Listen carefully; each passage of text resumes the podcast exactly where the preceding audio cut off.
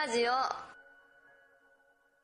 い、えー、では美術系ラジオ、えっ、と横浜の住宅展示場の、えー、展示を見てからの続きの2本目です。えっ、とでその住宅展示場のその彦坂さんの展示から外れてはみ出してえっ、とその最近見た展覧会何かいいものあったっけっていうあるいは話にな、えー、としていこうと思うんですけれども、えっと僕からすいません、えっと発言しちゃうんですけれども最近見た中で名前は言った方がいいんじゃないですあかそうですね。僕は天内です。えっと彦坂さん美術家の彦坂さんと建築士家の五十嵐さんで MC が、えっと、美学の天内です。で、えっと、僕から、えっと、最近いいなって思ったのはえっと、目黒区美術館先ほどお話しあったのは庭園美術館ですけど駅挟んで反対側の、えーところでやっている、えー上野伊三郎と、えー、リチの、えー展覧会です。上野伊三郎さんという人は関西の、えー方で1920年代後半から30年代にかけてモダニズムを牽引なさった方なんですけれどもその奥さんが、えっとその伊三郎さんの、えっとドイツ留学時代にまあ、一応悪いですけど捕まえてきた、え人であドイツじゃなくてウィーンですね。すいません。オーストリア人の、え方で。えっともともとはそのキスタイルとかグラフィックデザインとかその装飾家の人だったんですね。上野さんはモダニズムの人なんで、えっと、その装飾は基本的には除外していく方向にあるんですけれどもその上野さんと、えーリチさんが、えー結婚なさってと、えー日本に帰ってきて、えーで結構共同で作業しているいく中でもインテリアデザインがリツさん。で外側外側のデザインが、えー上野さん。っていうような、えー、と割と様式的に言うと妙な状況が生まれていてでそういう、えー、と夫妻のことを、えー目黒区で、えー、と紹介するっていうまずそのシチュエーションが面白いなって思ったんですね。えっと目黒区の区役所っていうのが村野東吾さんっていう千代田生命っていう会社のオフィスだったところだったんですけれども、えーその村野東吾さんとその上野力さん奥さんの方が、えー共同なさって例えば、えー日生劇場の地下のレストランの、えー内装を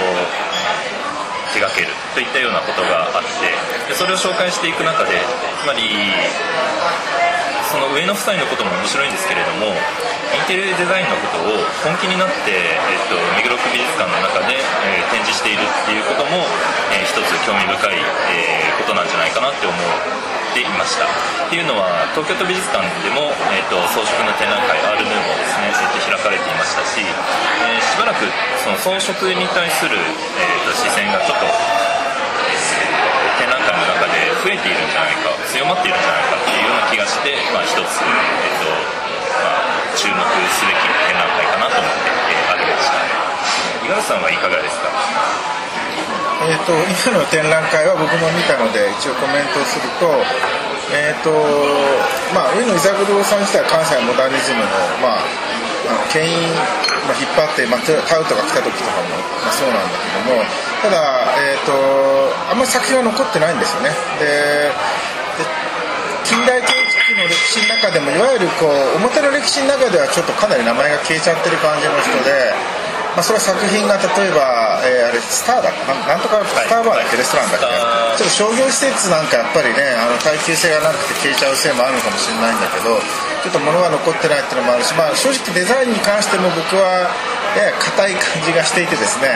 あのもっとあのうまく日本であのモダニズムを吸収した人に比べるとそこはちょっと正直弱い気がしてむしろやっぱ今回の展示ではそのリチーの存在が大変やっぱり面白くって彼女は、まあ、今もちょっと話あったけど装飾的まあ、えー可愛らしいとかファンタジー的なまああの絵を描く人なんですよね。でだから日本あの雑誌なんだっけ？日本インターナショナルなんだっけ？えっとまあ、まあなんかあのインターナショナルなんとかっていうしかもエスペラント語を使っているあのいかにも当時のインターナショナルな感じを出した雑誌なんかでもいきなり最初の口絵にねリチーの全然モダニズムじゃないあの、えーっと装飾のあのグラフィックが入ってたりしてる。まあちょっとその辺は微笑ましいんだけどただあのなんか展覧会全体を見て思ったのは、まあ、あの後半っていうか、まあえー、とだんだんリッチーはその後、まあやっぱり日本の日本のものを自分なりに消化していきながら、えーと、ちょっと発展というか展開していてですね、うん、まあ、晩年の方に結構村野東吾の建築作品の中のインテリアを手掛けてるやつがまああってそれなんかは、ね、結構僕は面白いなっていうかだから旦那さんはやっぱり結局モダニズムを硬い感じでしか消化できなかったのに対して、うん、日本に来た彼女の方は、まあ、もうちょっと違う面白い展開をしたっていう意味で割とあのその展覧会はなんか見てあの勉強になったというか本当にこんなマニアックな展覧会やってて観客入るんだろうかと一方であの余計なおせっかいというか心配をしながらあの勉強させていただいたって感じがあります。で、えー、とあと僕からまあ上げておく今年だったらまああのかなり長い時間やってたけどねあの庭園美、えー、庭園じゃないや、えー品川の、えー、とあれ原美術館がジムランビーの,、まあ、あの床ですね。床を使うやつがまあまあまあ建築寄りというか、まあ、空間を使ってたんですが。面白かったですか？あれ。まあ面白いっていうか あれあの前にもなんか例えばオペラシティとかそういうところで展示してたそうですか？オペラシティはでも丸々全部じゃないんですよね、うん、あの花美術館は全部使っててであああいうもんでしょ？結局床にこうなんか貼り付けてあるやつでしょ、うん、そうなんだけど、うん、その空間に癖がある方が面白いと思うんですよ、だからホワイトキューブでやるよりは変な癖がある空間にどう線を引くかの方が面白いので、まあ、だからオペラシティってもともとホワイトキューブを目指してるから、ホワイトキューブにあれやってもなんかこう道後反復というかあのそういう感じがするからまあオペラシティでやってるよりは原美術館の方が変な平面なんあの曲がってるじゃないですか、うん、それに対してあのどどういうふうに解釈したかっていう面白さは多分あっちよりはあったと思います。であとはうん東京都近あ近代美術館か。国立近代美術館かのビデオを待ちながらは結構歴史的な資料としては僕はすごくいいなと。単純に1960年代からのビデオアートの流れをあ単純に僕はあんまりあの断片的な知ってる作品はいくつかありましたけどあの割とあの面白くあの何が良かったですか？え？何が良かったですか？単純にビデオアートの歴史がちゃんとした本ないですよね。まあないわけじゃないけどそのえ日本語であります？よ日本語でね原文もパッと言えないけど。いやだから、やっぱりビデオアートっていうのは60年代にまず出てきた時にどういう意味を持っていたとか、うん、割とねそのその,、まあ、その展示の狙いもうまいなと思ったんだけど、すごいねあの主語の主語を分裂させるっていうとても60年代のポスト構造主義的なね、うん、テーマとビデオアートがいかにリンクしてたかを再発見させる。つまりビデオを使うっていうことは、うん、私であることをこうなんか時間のズレを入れながらどうやって分裂させるかっていう表現に最も当時適していたメディアであるってことを、まあ、言われてみたらなるほどそうだって、まあ、それ見て思ったし、まあ、それはキュレーションだと思うんですけど。うんあのそのそれはすごくあの展示の一番頭のところのその導入でね、うん、私という主語主体を複数に分裂させる手法としてやっぱり一番お手軽だけどお手軽じゃない当時ビデオはお手軽じゃないんだけどあのすごくあのそういうこといろんな人がやってたんだってことは僕は初めて知った、まあ、私自身もそうなんだけどやっぱりその近代個人主義をどう否定していくかっていうのが大きくて、うん、まあ、だから1968年だと自己埋葬儀式っていうのをやってて、でその後一応73年だとあのー、前の女房なんだけど、まあ、デュエットっていう仕事、うん、自分の作品をそのコラボレーションの中で壊していくっていう作業をやってて1年やってて。であと5人組写真集って5人で、まあ、あの作品を相互に、えー、共有していくことによって壊していくっていう作業をやってて、まあ、今今もそうですけど今その期待分子ギャラリーっていうのをやろうとしてるんだけどこれもそうなんだけどそのそういうこう個人主義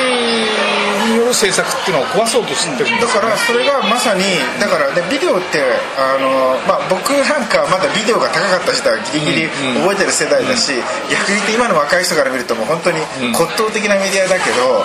当時は最先端のアートだったわけじゃないですか、うん、でやっぱり最先端の要するにね使ったことがないメディアができた時に表現することの興奮ってやっぱあると思うんですよ、これまであの例えば初めてコンピューターをねあのもっと使えるようになるとそれと同じようなことはまあ当たり前だけどやっぱりビデオに起きていてその興奮をまあ歴史的にあるキュレーションの上で整理していてでまああの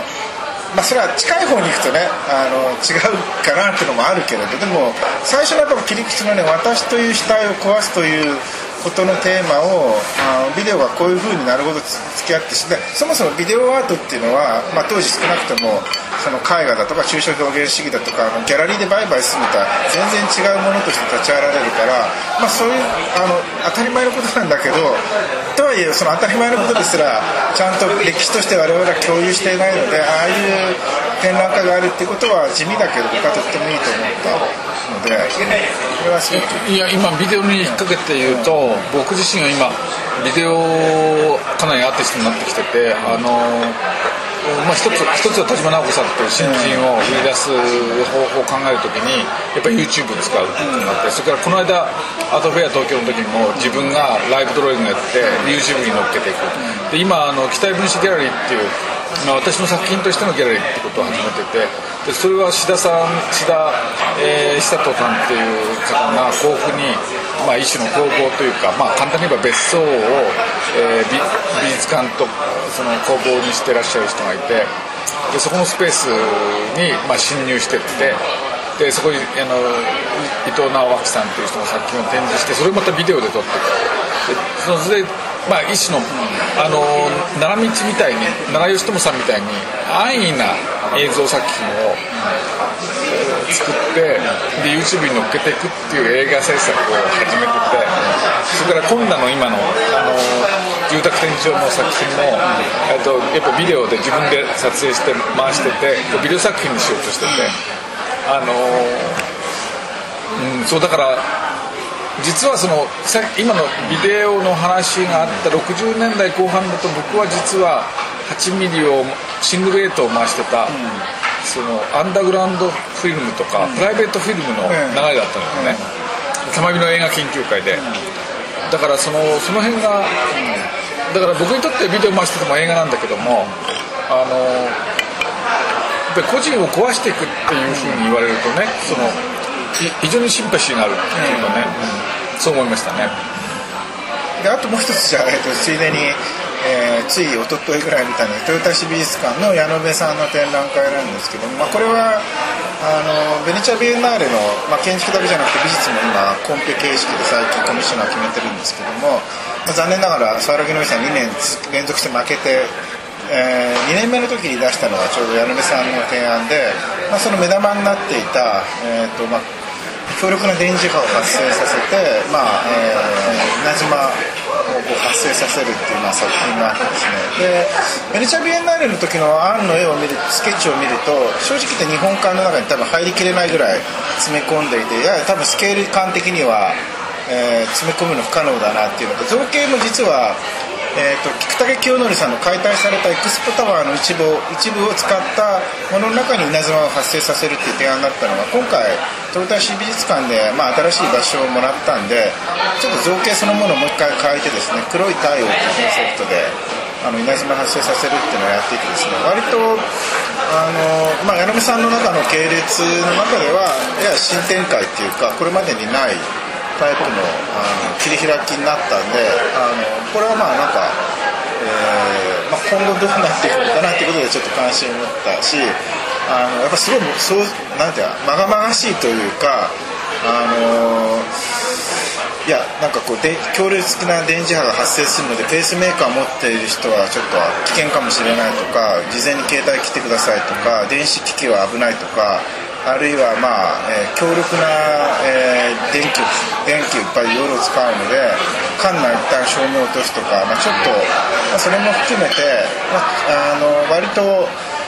まあ、明るいマッドサイエンティスト的な作風が多かった中ではちょっとねあの違う展開になったかなっていう意味であの個人的にはあの面白い、えー、ことかなっていうふうに思いました。カッティングエンジンのところで割とそういう面白い展示がちょくちょく行われてると思うんですけれども僕は研究してるからかわからないんですけど最近1920年代とか戦艦機に対する注目がすごい高まっているように思えるんですよね。それ20年代。はい。あの上野さんも、まあ、30年代だから一応戦艦機ということでまとめられる上にえっと、1920年代とか、まあ、第一次大戦よりも前も含めてですけれども、えっと、建築に関するあるいはデザインに関する、えっと、資料を集めた、えっと、コレクションがそろそろ出版されようとしていたり、えっと、あるいはそもそも新天下極書家みたいな本が瀬川隆さんの本ですけれども再版されたりしてますよね。まあ、あのアートスタディズもそうですよね。あの筆だから、まあ、建築家技術家っていうことはもはやどうでもいいと思うんですけれどもその戦艦機に対する注目は最近すごく上がってるっていうふうに、まあ、個人的には思っていて。他にどどんな展覧会が？あるの今栃木県立美術館で、えっと、表現主義の日本の表現主義についての、えっと、展覧会が行われててまだ僕は拝見してなくてこれから見に行く予定なんですけれども。でもその辺は私なんかの問題意識とも重なっててつまりあの20世紀の美術史を解雇してた時にですねつまり、もう一方でつまり18世紀からの産業革命の進展っていうのは実は1920年代ぐらいまででその産業革命の技術革新っていうのは終わってしまうっていう問題があって、で終わった時に世界大恐慌が起き起きるわけですね。それは今と重なるんではないかと思うわけですね。つまり